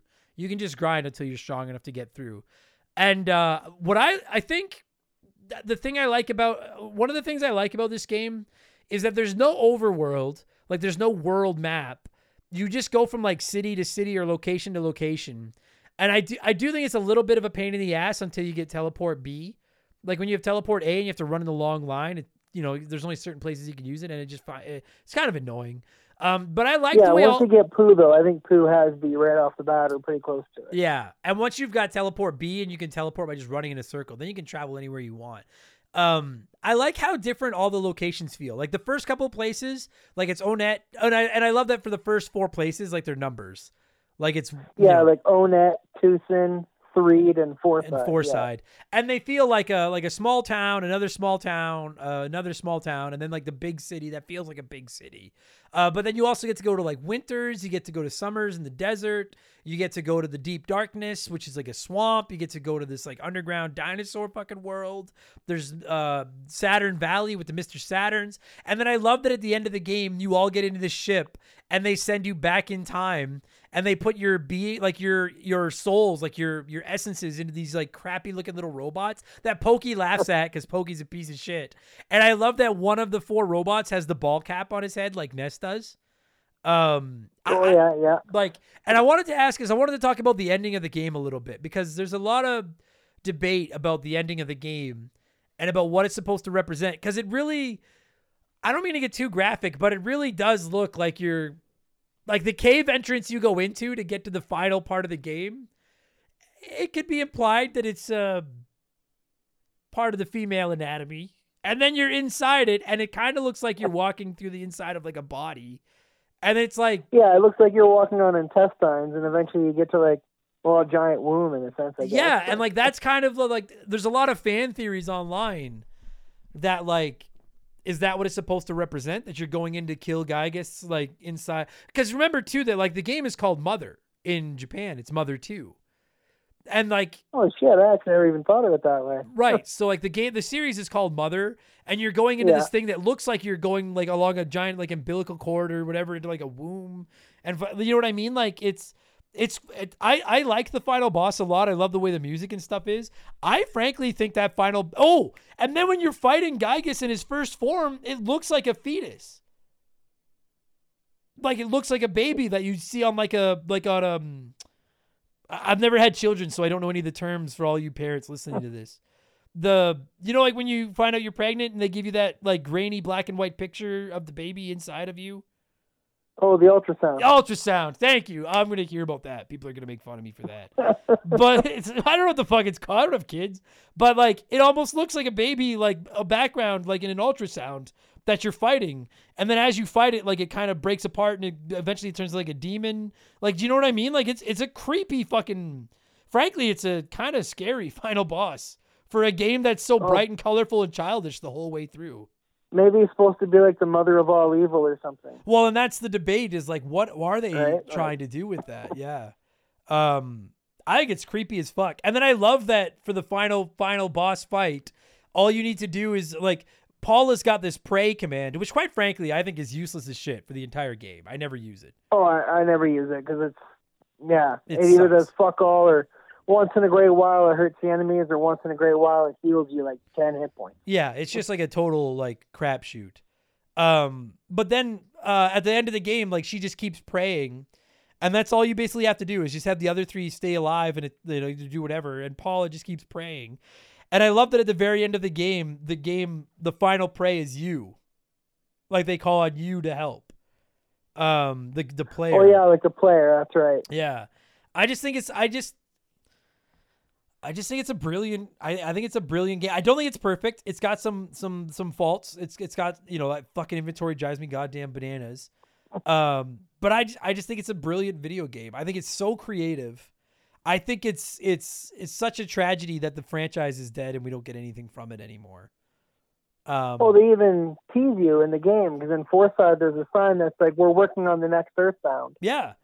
And I'm not going to get too and into there this. is a Mother Three because Earthbound was technically Mother Two. Yeah, that's what I was, like. There, so I've played Mother Three because my buddy Chris got me a. Fan, if you don't know, Mother Three released on the GBA in Japan, and it never got an English uh, translation. It never got ported. Uh, there's a fan translation out there which you can get. I have a copy of it. I've played it. It's fun. Um, I do get why. I think I understand why it's never been released here, but I'm not going to spoil anything about it on the show. I just think there's some characters in the game that can't be released, uh, removed that I think would be considered insensitive by today's standards, and I think that Nintendo doesn't want to deal with the headache of it. But I'm so glad that this game gets like re-released on like the SNES Classic, and it's on Switch Online, and it's on the 3DS, and it's readily available now because it's such a, it really has become a cult classic of a video game, and it's so fucking good. It really is. Like, there's a lot of crap on the SNES. This game is, and like, listen, there's a lot of good games on the SNES too. Uh, and I think this one goes right up there with the best. I think it's up there with Super Mario World and Link to the Past and Super Metroid and Final Fantasy 2 and 3 and Chrono Trigger. And I think it's right there. It's so, it's, it's just such a it's such a trip of a fucking video game. Like you're never bored. I don't think outside of the Fuzzy Pickles guy, and I don't love that monkey cave. I can't think of a part of the game I'm bored at. Like I'm always The entertained. Monkey Cave. The what? The Monkey Cave. Yeah, that's what I was just saying. Outside of the monkey cave and the Fuzzy Pickles guy. yeah, Um, yeah. Other than that, no, the game holds itself up pretty good. Yeah, like it's all you're always doing something. And you know what else I like about this game? There's not a ton of exploration. And I know some people would consider that a fault.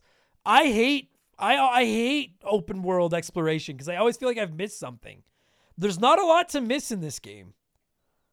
Like other than dialogue and little things, there's not like a bunch of side quests and there's not, you know, hidden worlds to go look around in. It's it's a pretty pretty compact little package. And I and I like that, you know.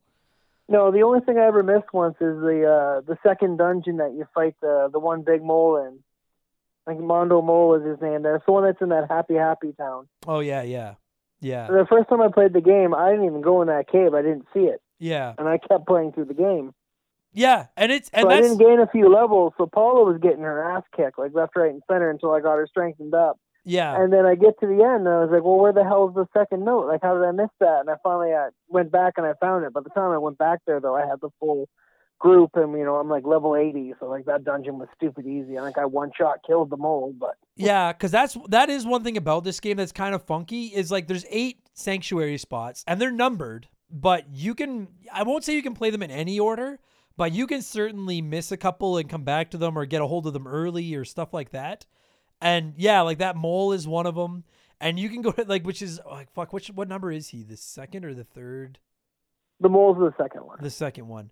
And yeah, you can miss Yeah. that thing and and like come back later and just fucking devastate it. Um there's a couple of them that are like that. I want to say the the rat in the basement in Fourside is another one that is Yeah, you can't miss. get there early, but you could easily miss it. Yeah, and then you're like, what the fuck? Like it's I I I think that the reason it came with a player's guide is like I think part of the reason I know this game so well is because I had the player's guide growing up, so it was easier for me to know it. Um, if you were to play without, eh, you can certainly beat this game without a player's guide. You don't need one. But like, I they see. do have that the hint guy, but I don't ever use him. No, me neither. But I get why they included the player's guide with it. At times, it can be a pretty confusing game. There's it, there's a lot of instances where like you have to do something to trigger the next event, and like it'd be easy to miss that, or like you said, miss a sanctuary spot altogether and things like that. Um, but for the most part, yeah, like it's. I love this. I fuck. I love this game. I wanted to tell a quick story, and I told this story on Expansion Pass last week. But you, I don't think you've ever heard this story, and it's directly related to you. And I just want to warn anyone listening to this with your kids or kids in the car, maybe skip the next three minutes. Not because of profanity, but because I'm going to be revealing some secrets about uh, life that you might not want anyone to know. So consider this your warning. Skip ahead three minutes. All right. You have five, four, three, two, one. Okay. So Josh, do you remember we got this game for Christmas? I don't know if you're gonna remember that or not, because you would have only been like, I don't know, fuck, it was 1995. You were probably like eight or nine. Um, no, I, I I remember pretty well. Yeah. Okay. So I went snooping in mom's closet that year because I wanted this game so bad. And at that point I knew that they would they helped Santa Claus. I knew that, you know, mom and dad are helping Santa out. And I found it in the closet, the big box in mom and dad's room. And then mom caught me. I turned around and mom was there and she was livid. And she said, if you tell your brother and ruin this, she's like, I'm taking this game back and you're not getting anything for Christmas ever. And I was so scared of like that I I I went from being like, oh wow, it's just mom and dad to like a full blown Santa kid again because I was so scared that you would find out the truth and then in return I would get in trouble and we wouldn't get Earthbound. And I- yeah, I definitely didn't know that. No. There's your defense. Yeah. That's the first time I ever heard that. Next time you talk to mom, bring it up. She was I don't know if I've ever made her that mad than when she caught me in the closet snooping and finding the Christmas gifts. And I was so happy. It was the biggest roller coaster ride emotionally of my entire life because within three seconds, I went from like, holy fuck, we're getting Earthbound to like, yeah, because I turned around and she was standing there and she was like, the fuck you are. Like, she, oh man, it was, anyway. I didn't know if you knew that, but yeah, it was, it was very scary. No, no, that's the first time I ever heard that one. Well, there you go. So I almost cost us Earthbound as a kid because I'm a dummy, but fortunately we did get it and it went on to become one of my absolute favorite games of all time. I feel like we didn't go over all the bosses and stuff, but like if you've never played it, I'm trying not to spoil everything for you. I just want you to play it. And if you have played it, you know, you know what all the bosses, you know everything. Um, before we wrap this up and score it, I'll ask you, what is your favorite who would you say is your favorite boss in the game? Do you need a minute to think? absolute, like favorite boss in the whole game. Yeah.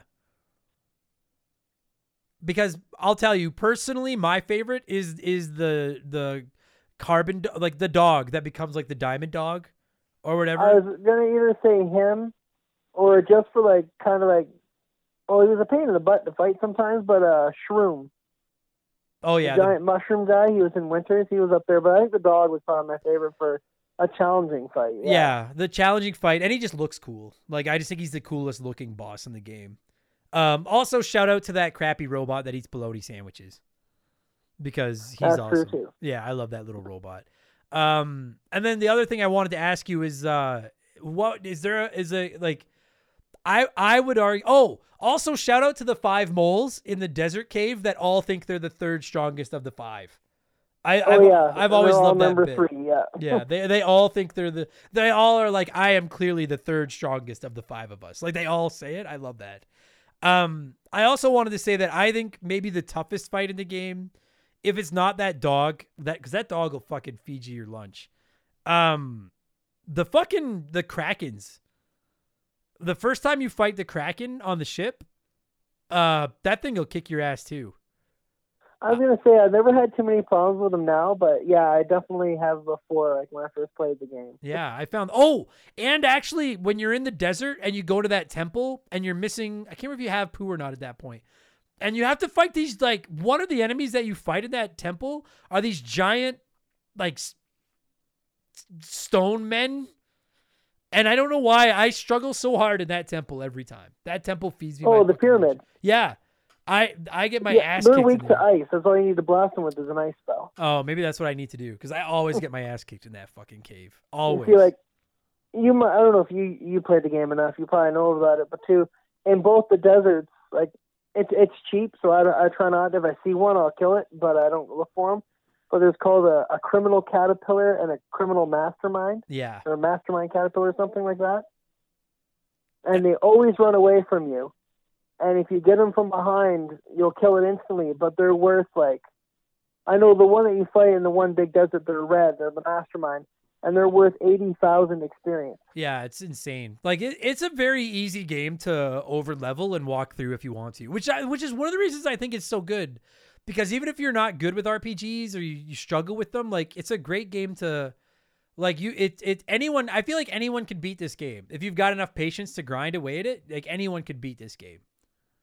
Um, it's it's a good game to get your foot in the door if you're not a big RPG. fan. Totally. I don't want to, and again, like I guess as we start to wrap it up, it's not baby's first RPG, but it also isn't the world's most complex RPG. Like it's it's. I I don't. Okay, I'll ask you this: what what do you like better, this or Super Mario RPG? Oh, I, I have to take Earthbound over Super Mario RPG, but Super Mario RPG alone was its own. Like I like that game a lot. I do too, but I I think I like Earthbound a little bit better too. I I love I I love this game. I love this game so much. I I wish I was good with Ness and Smash Brothers because I love Ness, but I can't play as them in Smash Brothers to save my fucking life. Like just Yeah, no, I I tried like playing with him constantly to see if I could get good with him, and apparently, if you get good with him, he's like devastating. but Yeah. I hate fighting him. I, I, I could never get that good I hate fighting him. Fucking PK fire makes me so angry because I can't. Anyway, and I don't know why the hell they call it PK Fire in the game, because in Earthbound it's all PSI. yeah, that's true, eh? I don't know. Maybe it's translation. I don't know. Um. All right. Well, listen. Like we could go around in circles forever. I I feel like we've done a good job talking about what makes this game awesome without completely ruining everything that's in the game. Uh, if you've never played it, I'm, I'm I'm imploring you play it. It's got the remember the game seal of approval. It's one of my absolute favorite games of all time. I I adore this game, and it's fortunately available everywhere now, so you don't have to shell out like seven hundred dollars to get your hands on a fucking uh copy for the SNES. You can just play it on your Switch or your SNES Classic or whatever. Fortunately, Pretty sure all those old games that I gave you that we've had in the drawer forever. I think Earthbound's in there. No, unfortunately, it isn't. I think I took it when I moved out, and I sold it when I sold my game collection. And I oh, sold you it. know what? I think you're right. I think you did take that one. Yeah, and I sold it for like fucking two hundred dollars. And now it's fuck. it's worth a mortgage now. Fuck sakes. Anyway, um, all right. Well, we got to score this thing. There's eight eight sanctuary spots, so I know it's kind of a lame schedule or scale, but we'll score it out of eight. So I'll ask you, Josh, if you were to score Earthbound out of eight sanctuary spots, how many sanctuary spots are you giving Earthbound?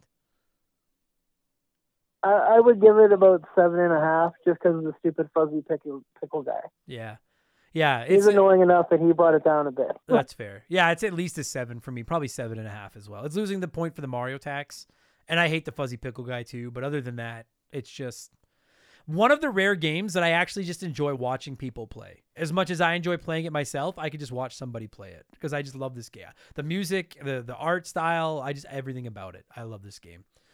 So, uh, I think we're good. I don't. I think that's it. We good? Do we forget anything? No, I think we got it pretty good. Oh, I love this isn't a Oh. spoiler because this is in the first like three minutes of the game. I love that Buzz Buzz is this like intergalactic super being, and he's killed by. If you don't know, he's like a bee that is there to like help Ness figure out he needs to save the world. And he's like this all powerful being, and then he's killed by Pokey's mom squashing him because she thinks he's a stink bug. I think that's fucking hilarious. Just the idea that and he like, makes the comment about that too. He was like, "I was taking a big risk here when I fought that big guy with you," and he's like, "Yeah, I just got squished." Yeah, and then and then he's killed by yeah. I just if you've never played it, some of these jokes don't make sense. I think most of you have played it. It makes sense. I love this fucking game. Uh, Josh, despite my constant technical technical problems due to my inability to work my computer properly, uh, thank you for your patience and putting up with it and uh, talking Earthbound with me. I appreciate it, and uh, I'm sure I'll get you back on the show sooner than later. Oh yeah, no, it's no problem. It was a good game, easy to talk about. Easily. Oh yeah. Do not look in mom's closet for presents because you could get in a lot of trouble. That's advice for everybody. So, No, all right. I, I busted her when I was about twelve. All right. Good. St- All right. Good stuff. Thanks, buddy. All right, yeah, no problem.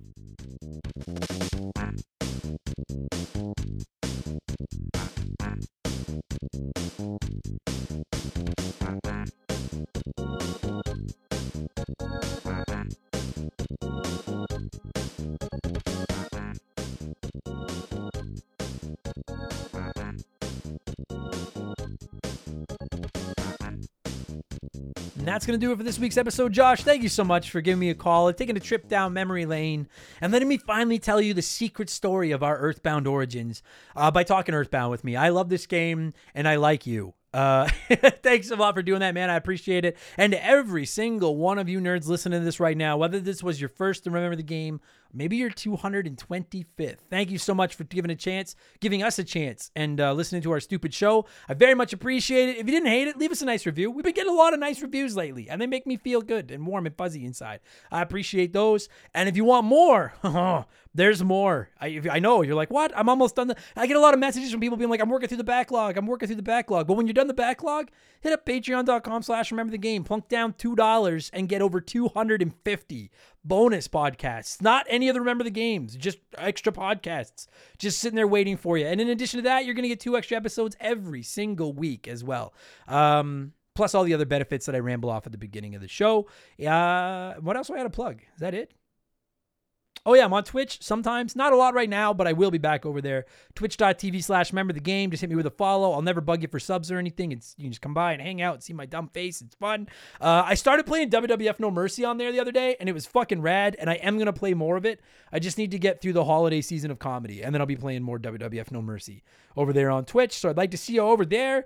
And um, I think that'll do. Oh, I have Let's Plays at youtube.com slash remember the game if you're interested. I should plug those. All right. That's enough. I don't feel like plugging anything else today. Uh, I'm going to get out of here. I'm going to thank some Patreons as I'm contractually obligated to do, and then I'm going to wrap this thing up. Thank you all for listening. We will be back tomorrow for all of our Patreons uh, with uh, Adam. Have you ever played? And I'll answer all your questions about whether or not I've actually played games. And next week will be my Sonic Frontiers review. I'll be back on Friday with Game Patch, all the biggest news in the world of video games. And I'll be back next week with Remember the Game number 226, which, if everything works out according to my master plan, will be about the action RPG Alundra for the PlayStation 1. All right? Enjoy the pod. Or no, you did. Hopefully you enjoyed the podcast. Fuck, I suck at this. I'm leaving. Goodbye.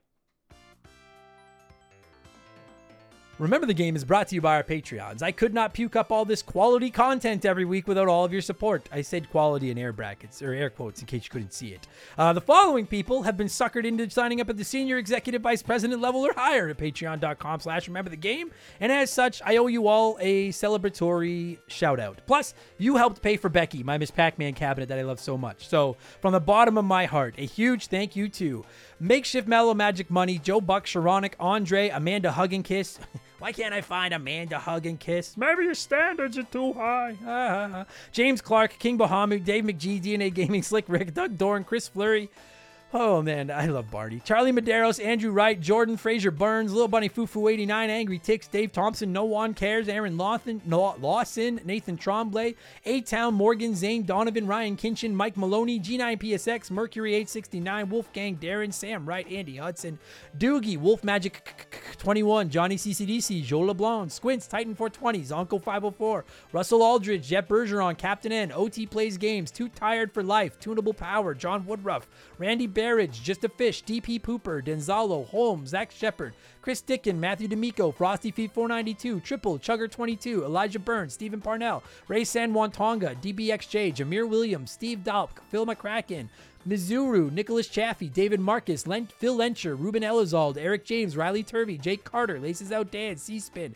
Thomas Smith, Nicola, Munch Makuchi, Leroy Westrich, Jerry the 3D printed sausage, Russell, whose last name I can't say and I'm stu- I'm sick of fucking it up, Evolva, Sean Ramos, DB Cooper, Stud Still Smash, Mojo the Helper Monkey, Brant Hewitt, Gabe, Dan Fuselman, Fuzzy 99, Decoy Man, John Jameson, Wyatt the Surgeon Rowe, Blaine the Hoagie Man, Scary Terry, Bucky the Beagle Herder, Edridge FPV, Hagel, Waffle, High Plains Drifter, K Hatch, Jimothy Joe Stone, Chris Williams, Oroku Saki's Gardner, Nicole Novak, Cody Richardson, General Fury, Dem Boys on the Roof, current Remember the Game Hall of Famer Mark McHugh, James Juan Francesco, John of the Adult Children Podcast, Matt Hamilton, Nomad, Daniel DeVore, James Black, Drugs of Bad MK, Sam Carpenter, Nerdy Hybrid, Adam Fletcher, Colin Bollinger, Pinball Mage, Joey Mercury, Theorend, Squeak Nuts, Isaias, Timmy the Exuberant Turtle, Brian Neese, Christian Gabriel, Maverick Marty, Musty Beetle, Bud Lightyear, Beef Dingleberry, Ma- Michael Barjudina, Hitchy Poo, Arctic Vision, Romaldo Marquez, Bulma Simp, Mark but not McHugh, Trevor McKee, I'm Getting Lightheaded, That's Not a Patreon, Cam Nelly 23, Zamato, Skillaroonie, Angelo Leonardo, Lugnut,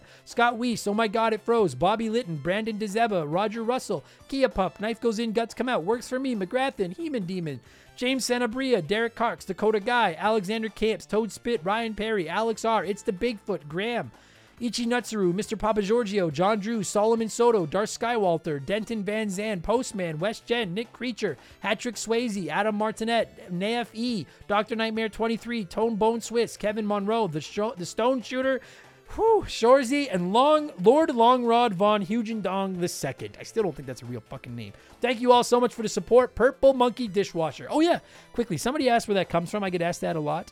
Uh, it's a Simpsons bit. Uh, well, that we'll just see about, or basically, yeah, just Google, Google it, Google Purple Monkey Dishwasher and see what comes up. All right. Thanks, everybody. Talk to you on the next one. Cheers.